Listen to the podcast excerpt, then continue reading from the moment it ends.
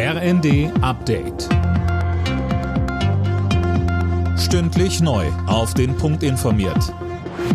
Ich bin Linda Bachmann. Guten Morgen. Wer heute mit Bus und Bahn fahren will, muss sich wohl eine Alternative suchen. Die Gewerkschaft Verdi bestreikt in Baden-Württemberg, Hessen, Niedersachsen, NRW, Rheinland-Pfalz und Sachsen den ÖPNV. Gleichzeitig ruft Fridays for Future heute zum globalen Klimastreik auf. In vielen Städten sind Aktionen geplant, beispielsweise für den schnelleren Ausbau der erneuerbaren Energien. Sprecherin Daria Sottode sagte uns, es braucht Maßnahmen, die wirklich effektiv sind, die wirken. Also diese ganzen Diskussionen, die innerhalb der Koalition immer wieder geführt werden und die Kompromisse, die eingegangen werden, dafür ist eigentlich keine Zeit und auch kein Raum da. Und das wird am Ende auch niemandem wirklich nützen.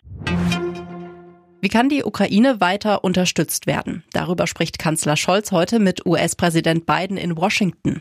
Am Rande des Treffens wollen die USA neue Milliardenhilfen bekannt geben. Der Fokus liegt in erster Linie auf Munition.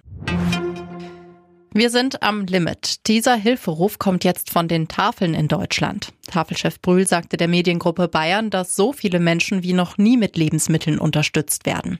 Fabian Hoffmann mit den Details. Aktuell sind es etwa zwei Millionen Menschen, gerade auch wegen der hohen Zahl an Geflüchteten aus der Ukraine. Die Helfer sind psychisch und physisch am Limit, so Brühl. Von der Politik fordert er einen Kurswechsel. Es ist seiner Ansicht nach nämlich keine Lösung, dass alle zu den Tafeln kommen, weil die nicht auffangen können, was der Staat nicht schafft. In Armut lebende Menschen müssen laut Brühl schnell, direkt und krisenfest unterstützt werden. Denn es ist genug da, nur nicht gerecht verteilt.